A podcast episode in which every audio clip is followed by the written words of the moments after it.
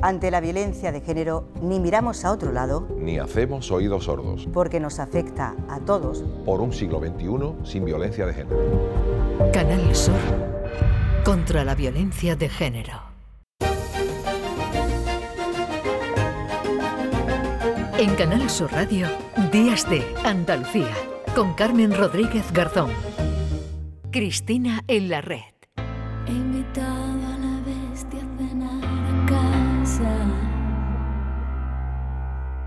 Le he puesto el mejor mantel, la cubertería más cara. Cristina Consuegra, ¿qué tal? Muy buenos días. Buenos días, Carmen, ¿qué bueno, tal? Pues en este 25N llevamos desde, bueno, primera hora, pues eh, tratando este asunto como no podía ser de otra manera en este Día Internacional para la eliminación de la, de la violencia machista y también de ello, ¿verdad? Vamos a hablar con nuestra, con nuestra invitada, Cristina. Sí, vamos a hablar con Brenda Navarro, autora de Casas Vacías y de Ceniza en la Boca, una autora mexicana que tiene bueno, también sus vínculos con Andalucía y que es eh, una de esas escritoras especialmente preocupada por arrojar una mirada mm. política a partir de su escritura, concretamente eh, reflexionar sobre la violencia que se ejerce sobre las mujeres por el hecho de ser mujeres. Pues ya nos escucha Brenda Navarro, ¿qué tal? Muy buenos días. Hola, muy buenos días, un gusto estar con ustedes. Igualmente, hoy es 25N, Día Internacional, y pongo el foco aquí, Brenda, contra la violencia machista, porque lamentablemente, y lo hemos escuchado durante el programa, se da en todo el mundo, y en México, de donde eres originaria, de forma muy extrema. Como ya vives aquí, llevas unos años aquí, ¿hay diferencias en cómo se aborda en un lugar y en otro? Porque te he leído ¿no? que habías calificado en alguna ocasión a México como un estado feminicida. Sí, exactamente. Sí, yo creo que una gran diferencia que existe actualmente es que en México hay una total impunidad a cualquier crimen relacionado con, con, las mujeres y cuando digo crimen no solamente hablo solo de feminicidios, hablo de toda la violencia estructural y en España yo creo que también tenemos una estructura muy grande que, que sigue generando violencia sobre nosotros. Lo que pasa es que es de una forma mucho más velada. Eh, pero sin embargo aquí también están asesinando a mujeres, están violentándolas todos los días por diferentes espacios. Creo que la impunidad es el, el, hmm. gran problema en México, eh, pero lo hablaba justamente hace unos días con lectoras italianas.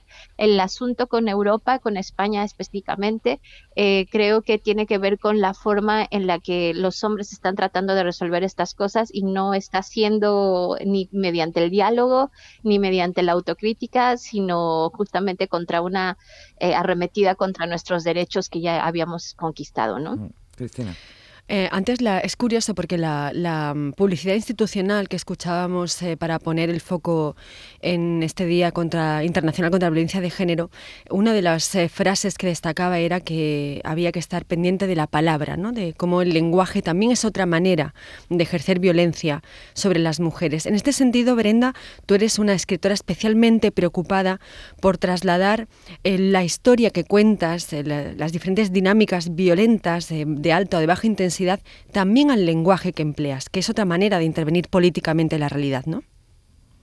Sí, yo estoy completamente segura que una de las armas más poderosas que tenemos las mujeres es la palabra, ¿no? Y, y que ella, eh, que las sociedades saben que ellas están utilizando la forma, la, de nombrarse, no solamente como mujeres, como personas que habitan el mundo, sino como personas que ya están cansadas de, la, de, de todas las opresiones que venimos arrastrando. Y eso da mucho miedo porque es una forma de configurarnos frente al mundo. Cuando lo estamos diciendo eh, eh, con nuestras amigas, en círculos culturales, en círculos políticos, estamos moviendo cosas. Yo siempre hago este ejemplo de no hay un movimiento más revolucionario actual actualmente que el de las mujeres, porque sin ninguna arma hemos cambiado la sociedad eh, en los últimos años, ¿no? Por eso es que da tanto miedo a, las estructuras, digamos, eh, la forma en la que mediante el intercambio de ideas estamos eh, concientizándonos, pero también tomando acciones al respecto. Y en la literatura es importantísimo porque es una forma de dejar testimonio, pero también una forma de despersonalizar lo que nos sucede individualmente y ponerlo en, lo colectivo. Sabemos que algo es colectivo, cuando sabemos que hay un bien común ahí que queremos defender, que son nuestras vidas y nuestra eh, necesidad de vivirlas dignamente, eh, creo que la literatura es poderosísima en ese sentido. La mujer debe ser bonita la mujer debe ser, callada se mira y se toca y no dice nada. Estamos hablando con Brenda Navarro, con la autora de Ceniza en la Boca, Casas Vacías, eh, Cristina.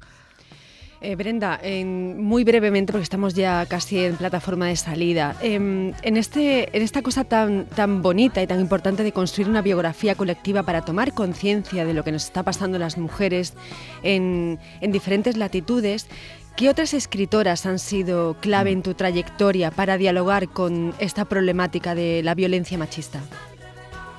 Ah, pues mira, eh, hoy yo sí retomaría, por ejemplo, a Elena Poniatowska, que es mexicana, ¿no? Y que ha ganado el premio Cervantes por ahí, porque ella desde la literatura estaba hablando de, de, lo que le sucedía a ella sin que lo supiéramos hasta muchos años después, ¿no? O sea, ella escribe un, un, un libro que se llama Querido Diego, te abraza Kiela, en el que habla de una relación complicadísima como artista, como mujer, como una mujer subordinada económicamente, eh, como una mujer que sabe en el, momento histórico que está viviendo y con los años, pero muchísimos años, 30 años después, nos enteramos que ella había vivido un caso similar, ¿no? Entonces, cómo esta forma de dejar dentro de la literatura eh, un, un problema que te atañe personalmente y lo vuelves universal, sigue haciendo eco en, las siguientes generaciones. Eh, yo pondría a Elena Poniatowska, pondría a Cristina Morales de, Andalucía, pondría eh, a Marta Sanz, que también habla como de muchas estructuras mucho más sutiles.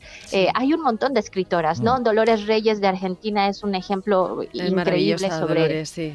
sí, sí. sí.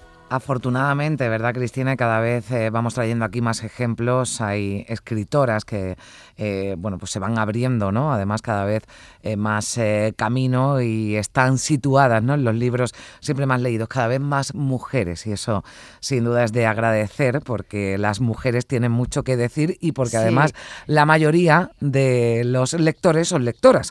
Así que...